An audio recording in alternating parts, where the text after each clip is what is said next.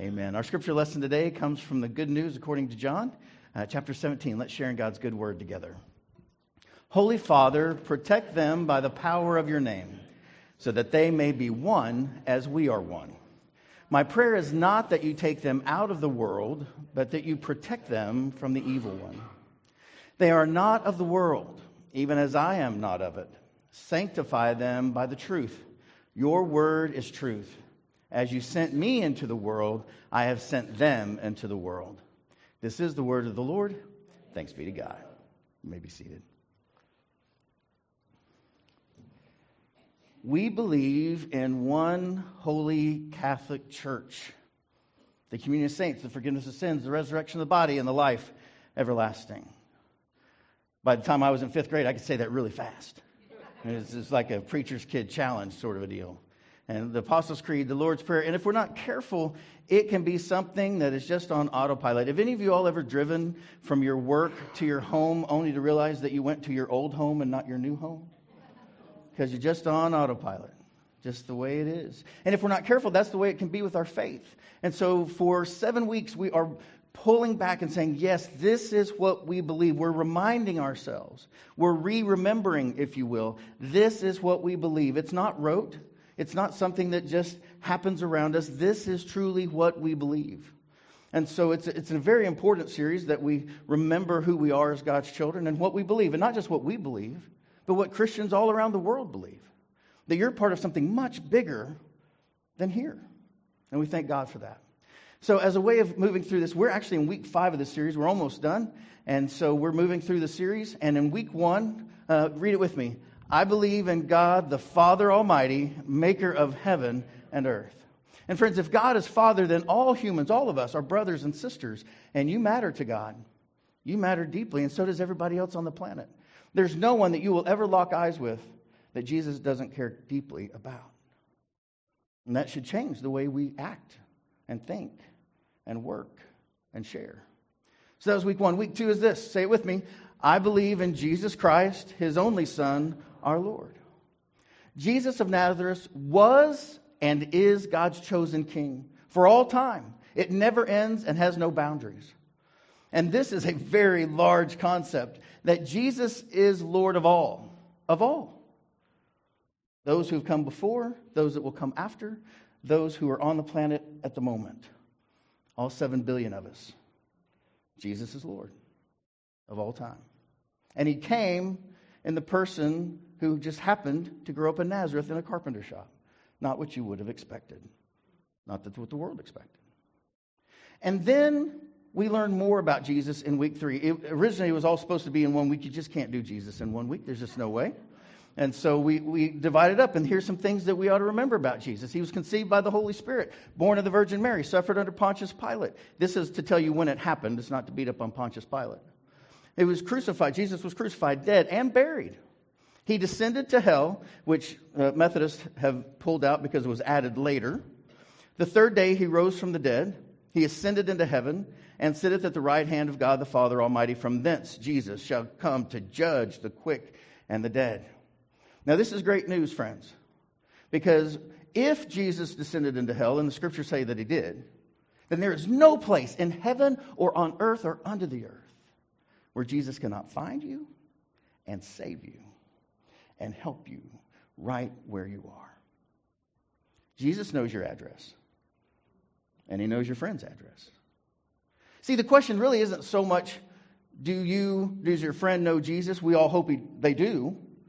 But the good news is Jesus knows them. Jesus knows them. And it's our job to connect them sooner than later. That's what we're here to do. To help non-religious and non-active folks become radical Christ followers so you can have life now, not just later. So when it says that Jesus has come to judge the quick and the dead, the living and the dead, that's what that means. This is actually good news. Most of us don't read it that way, but it is. Because the judgment is not about punishment, but what? Justice. Justice is shalom, right? When all wrongs will be righted. Where there's nothing missing, nothing broken. That's justice. And last week, Dr. Grail shared powerfully about the Holy Spirit, which is, of course, why we're here. The book of Acts chapter 2, where the church is birthed by the Spirit. And so what we know about the Holy Spirit is that it empowers God's will through you. That's what the Spirit does. And so everything in the creed from the Holy Spirit on is all a gift of the Holy Spirit. All of it. The church is a gift of the Holy Spirit. The church was and is created, protected, and powered by the Holy Spirit. We only exist by the Holy Spirit. And so oftentimes when we were starting out and they said, oh, you're Acts 2, are you all filled with the Holy Spirit? I'm like, well, I hope so, or we're done. Right? We have to be filled with the Holy Spirit. Now, what they really meant to say is, do you all raise your hands in church? And some of us do, and some of us don't. And what they mean is, do you all speak in tongues? And the truth of the matter is, some of us do, and some of us don't. And we're okay with that. We don't opt people in or out by any of those things, right? We simply ask that when you come to worship, that you do it authentically. That you worship God as you are, because you can't worship God as you're not. And so people want to know how you're supposed to worship in a way that connects you to God, whatever that means. In the early church, folks would simply lay down, face down on the ground, because God was so holy and so other. That's when you hear that they fell at Jesus' feet. They did. They fell at Jesus' feet, face down, and they touched his feet, because that's what you would do for your master. It was a reminder of who Jesus truly is as King and Lord and Savior. So this week we come to the Holy Catholic Church. Will you read this with me? I believe in the Holy Catholic Church. Now, there have been some folks that have been wounded by the Roman Catholic Church in their upbringing, and there have been a lot of folks that have really been blessed deeply by the Roman Catholic Church. That's not what we're speaking of here. Catholic with a small c means all Christians everywhere that make up the church, which includes the Roman Catholic Church. It also includes all the Eastern Orthodox churches. And so when we say this each week, you'll notice we have in parentheses universal. We're going to talk more about that in a minute, because it's an important concept that we don't quite understand fully. But here's the thing. When we get to these markers of the Holy Spirit, the church, the forgiveness of sins, the resurrection of the body, we're not putting our faith in the church in the same way that we put our faith in God or in Jesus or in the Holy Spirit. Because you and I know all you have to do is take a glance over the last 20, 30, 50 years and know that the church is not perfect. Amen? It's not. It's made up of people, made up of fallen people, sinful people who are in the process of being saved, of being cared for by the Spirit, of being corrected by Jesus and loved by Jesus and set free by Jesus and the resurrection. So we don't put our faith in the church as if the church has it all together or does everything perfectly. No, of course we don't. But we are forgiven, we are free, and we are what God chose to use. You and I, we are what God chose to use, as flawed as we are. You imagine that? There's no plan B.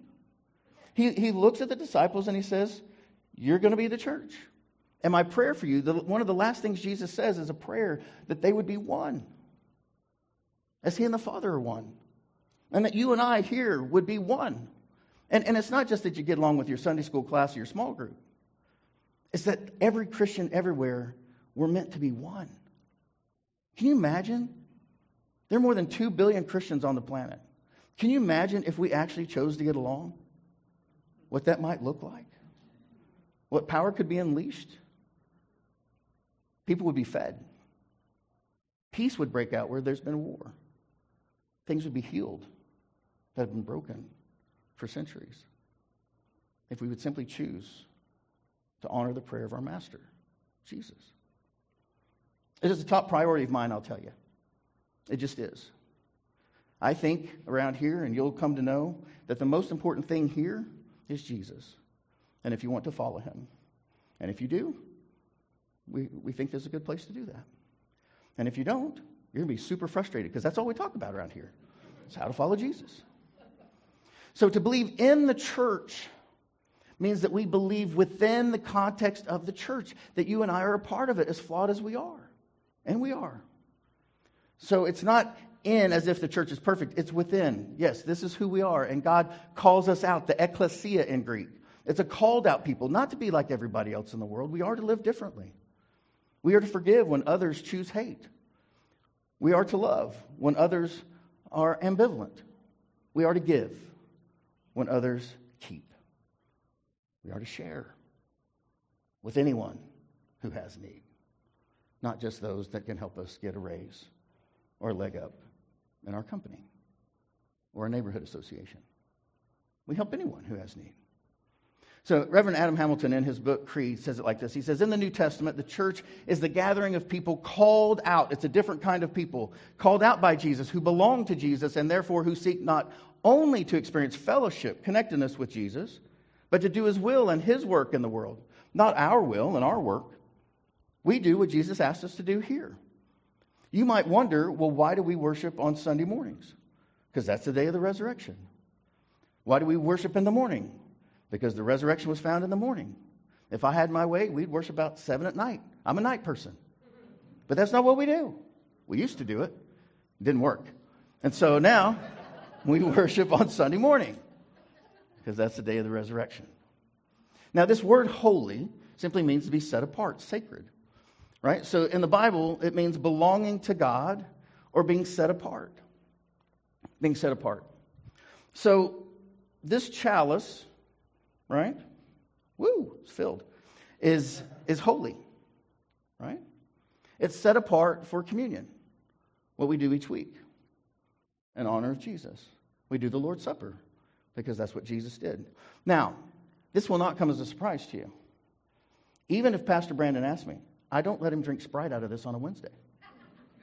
That's not what we do, right? This is sacred. It's set apart. It's holy. Now, is there anything, holy other because it's clay? No.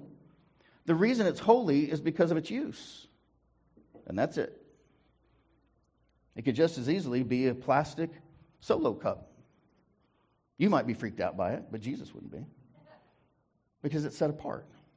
And what makes you holy, what makes you sacred, is not how good you are or how you're made,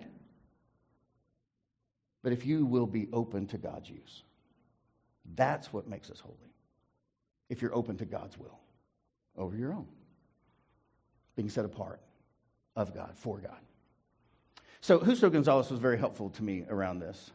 He says, think of the phrase Holy Land. Any of y'all been to the Holy Land? Some of y'all been with me? Yeah. It's a great place. But let's remember, it is certainly not a land of moral perfection, where all love each other as they should, nor is it a land of peace. Oh, no.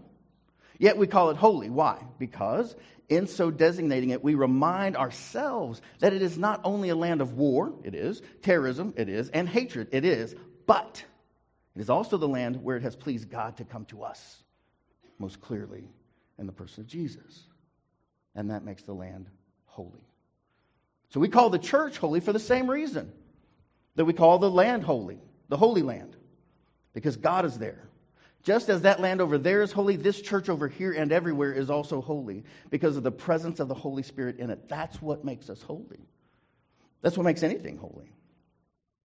Now, when you get to the church, we get our word church from the German word Kirche. Now, the guys on the front row know a lot more German than I do, and they will let you know that while you can get to belonging to the Lord, it's also, I'm told, you got to get to the Greek and then to the German and back through to get there. But you can get there. But those of you who know German better than I do know that that's not a perfect translation from German. But that's what it means. Church means belongs to God. And so you may have noticed that it's been sort of in vogue in the last 20, 30 years, that when churches die, particularly in big cities, they become nightclubs. Now, you could argue that whether that's holy space or not. Is God still there? Sure he is. Do people recognize him? I don't know. Of course, if we were really getting honest, we could say that about Sunday mornings here too.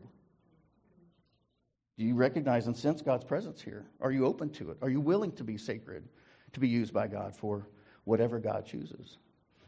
Adam Hamilton says it like this. Your responsibility in being the church set apart means looking around to see who is alone, who may need a friend, who needs encouragement. It means inviting people to sit by you. Yes, you can do that.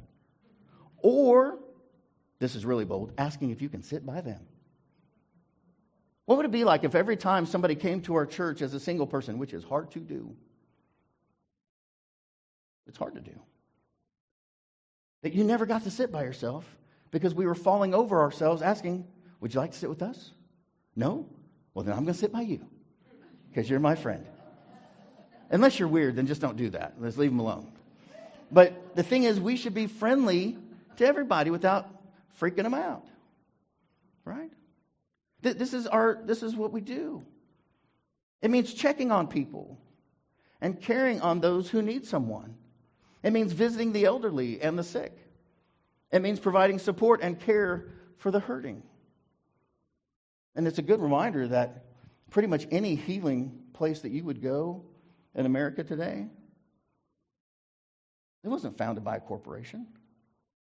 It wasn't founded as a for-profit. It was founded by a church or a synagogue. And many of you all were born in those places. Our oldest was born at Baptist. Anybody else have kids born at Baptist Hospital? Sure you did. Hey, guess what? This is a hard one. Who founded it? The Baptist. Right? And what you may not know is Deaconess was a Free Methodist hospital for years, founded by the Free Methodist Church. Right? St. Anthony's, the Catholic Church. See, when we actually do the work of God, people are healed. The world is changed. People are given hope that would have no hope otherwise. So when we talk about the Holy Catholic Church, it's God's church made up of people from everywhere. Now, this is the nuance that's super important that we get. The word Catholic actually means according to the whole. According to the whole. It's not just universal. It's more than that. It's according to the whole. So that what makes the church Catholic is not its presence everywhere, although that's true, but rather the fact that people from everywhere are a part of it and contribute to it. You get that? That's what makes us Catholic. That according to the whole, we are made up of all of God's people. Therefore, Gonzalez says, a variety of experiences and perspectives is not contrary to the Catholicity of the church. Quite the contrary. It is a necessary sign of it. To be more pointed, friends, if everyone who's sitting on your row looks like you, acts like you, votes like you, that's not church. That's a political party. Right? Church, according to the whole, is made up of Christians of every kind. That's church. That's power. That changes the world. And so we got a lot of work to do about becoming really a church made up of all people. Of all people. Because that represents God. One people don't represent God exclusively. That gets really dangerous. We've seen that through history over and over and over again. So who is the church? All who call on Christ, everyone around the world, and seek to follow Jesus as Lord and Savior, boss and lifeguard. We are a part of one universal church made up of all people, open to people of all ages, nations, and races. And if you're a member here, you've said it out loud in front of everybody else so we never forget, open to people of all nations, ages, and races. That's the church. So the mission of every local church then is to discern Jesus Christ's will above ours, above all else, and then to do it. That gets the hard part, right? Sometimes we know what God wants us to do, we just don't want to do it. And normally, if you really take the time to learn with someone who says they don't believe in God, you know what they really mean? I'm mad at God. Something's happened in their life. Their parents were not good parents, or maybe they passed, or maybe they had someone die of cancer. Didn't seem fair to them. It's not that they don't believe in God. It's they don't know how to forgive Him for their pain. And the church has to learn how to sit with these folks and to love them until they feel and sense and know the love of God surrounded by His people who lift them up when they're hurting and sit with them in their grief, who wipe the tears from their eyes. Because the Bible says that's what happens in heaven. That every tear is wiped from our eyes. Adam Hamilton puts it more pointedly than I would want to ever say to you. He says, if you're not regularly asking, where does God need me and how can I love and serve others, then it's possible you're not yet a Christian. I would never tell you that. But that's what he put in his book. Right? It's a good question. Because isn't that the church? That's what makes us holy. That's what makes us sacred, is if we say to God, Lord, your will. When you get up in the morning, what do you want to do with me, Lord? Now, that doesn't mean changing jobs every day. It means hanging in the job that you're already in. and becoming a light there, because that's our third core value, isn't it? Let your light shine. Let your light shine.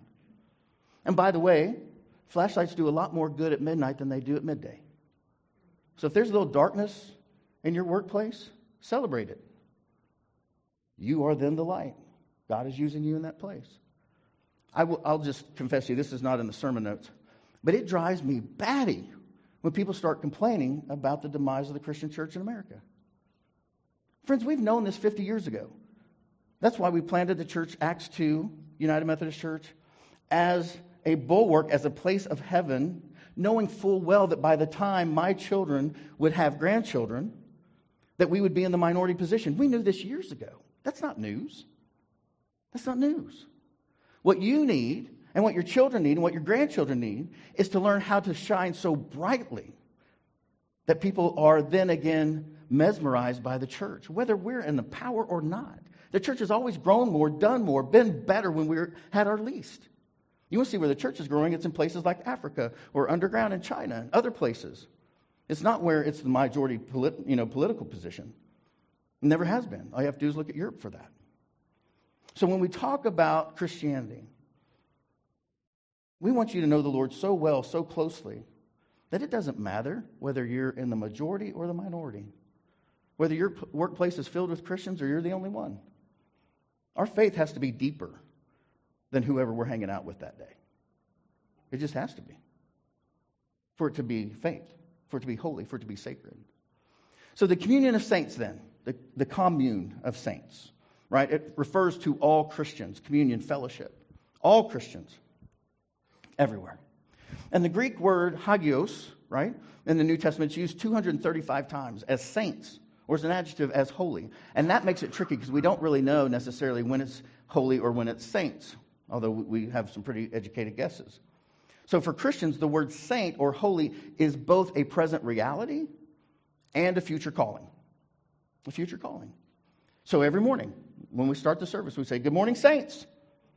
We know you guys aren't perfect, but that is who we're becoming. This is our hope. This is what we hold on to. Think about it, friends. If what makes you holy is your willingness to be used by God, if what makes you sacred is your willingness to be used by God, then is there anybody on the planet who can't be made holy in a moment? No. Anyone can become holy if they're open to the Spirit in their lives. Because holiness is our calling. It is our goal to be completely surrendered to God in all areas of our lives. Not just in religious areas, but in all areas of our lives. This is what it is to be a follower of Jesus, as it's always been. Really, the only thing Jesus said to his disciples when he was meeting them was, "Follow me."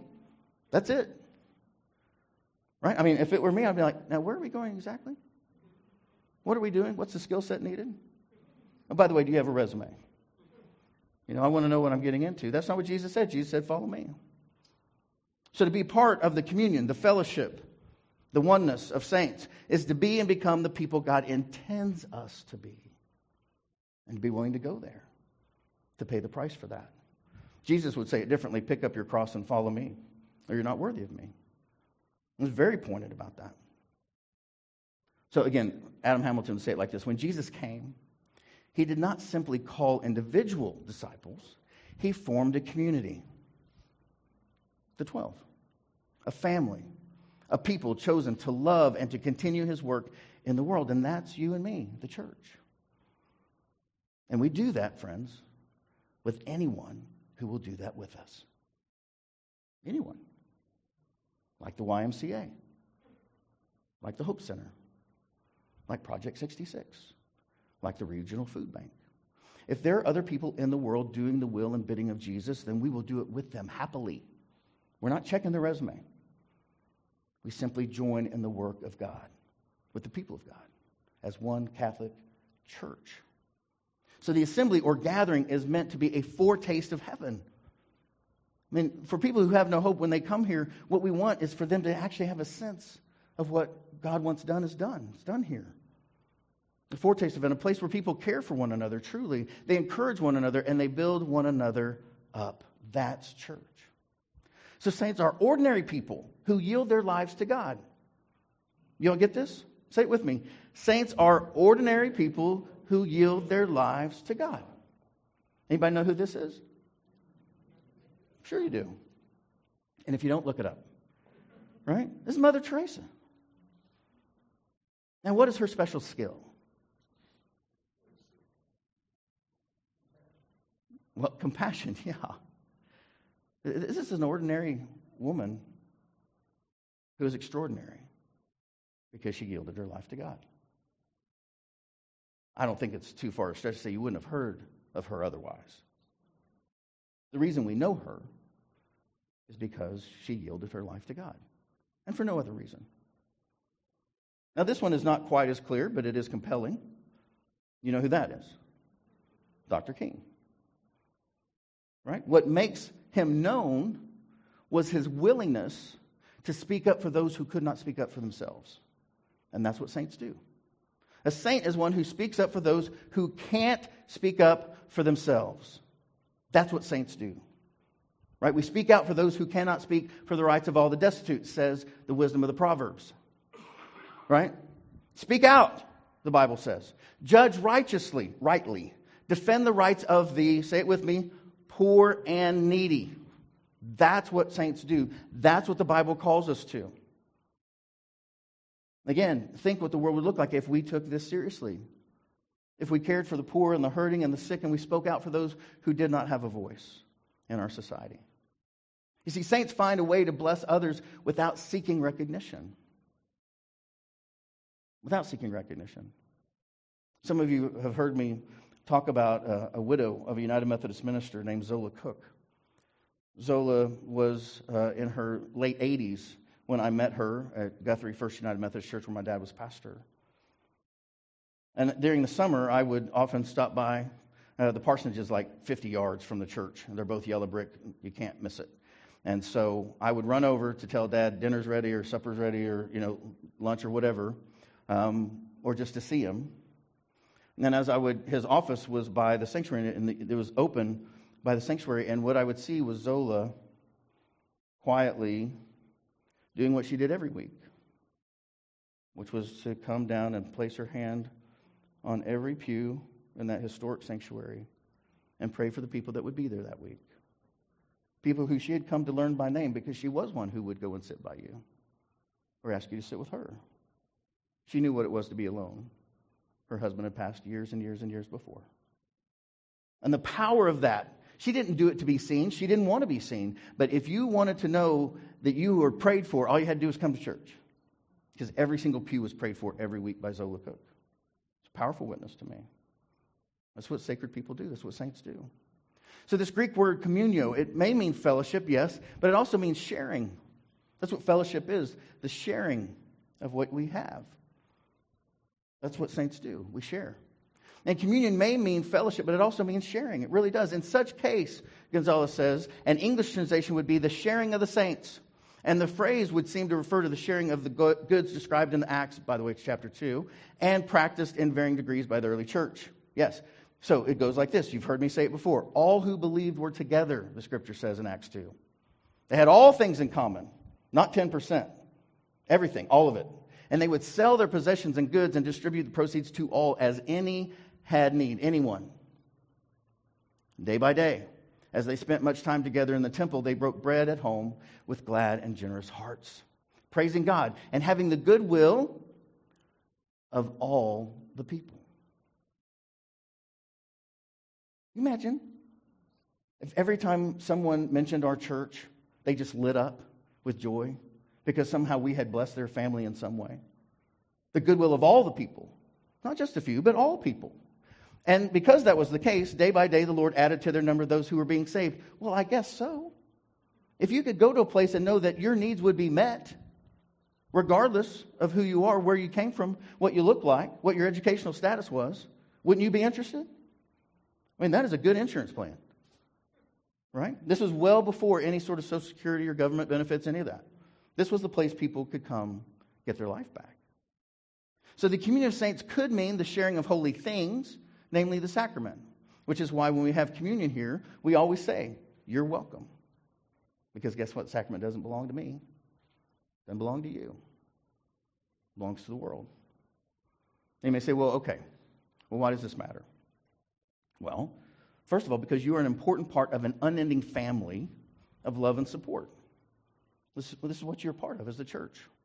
Now, in Hebrews 11, it lists all these folks that were just a wonderful part of the faith before Jesus.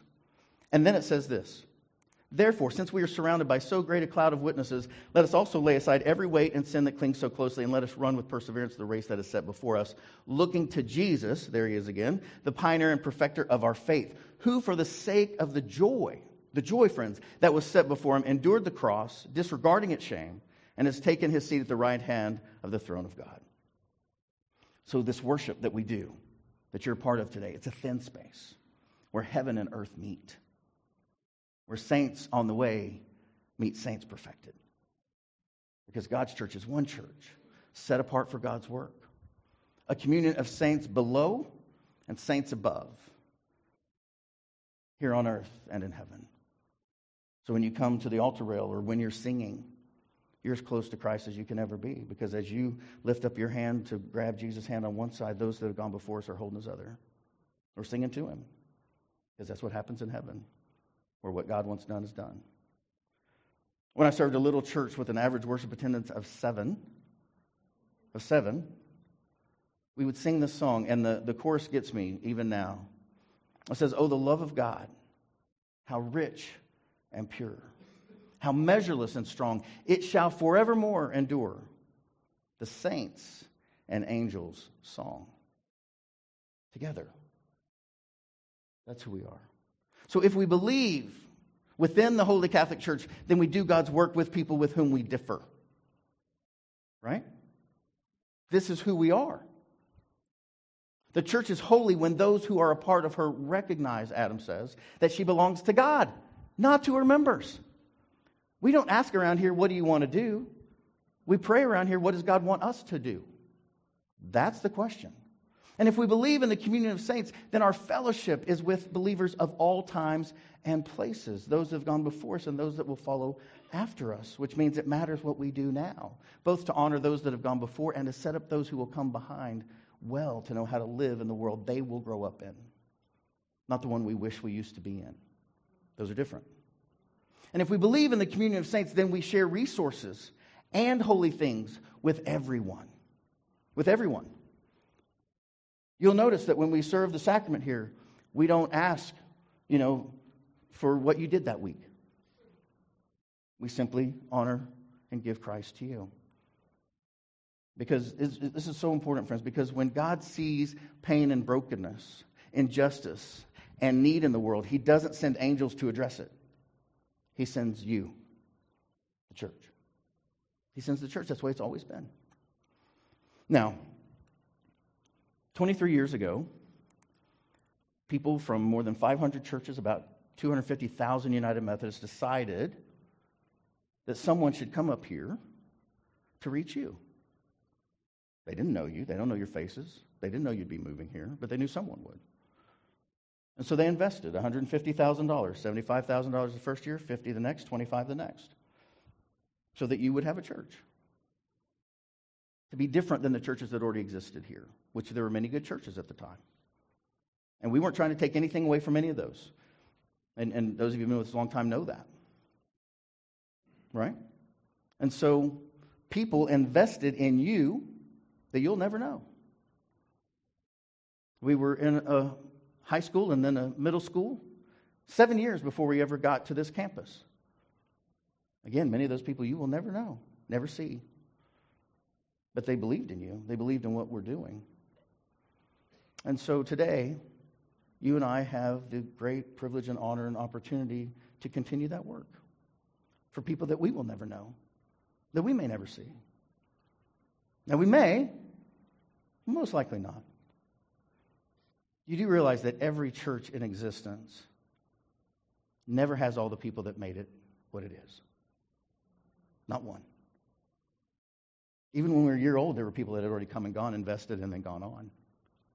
The church is simply the people of God set apart for the work of God.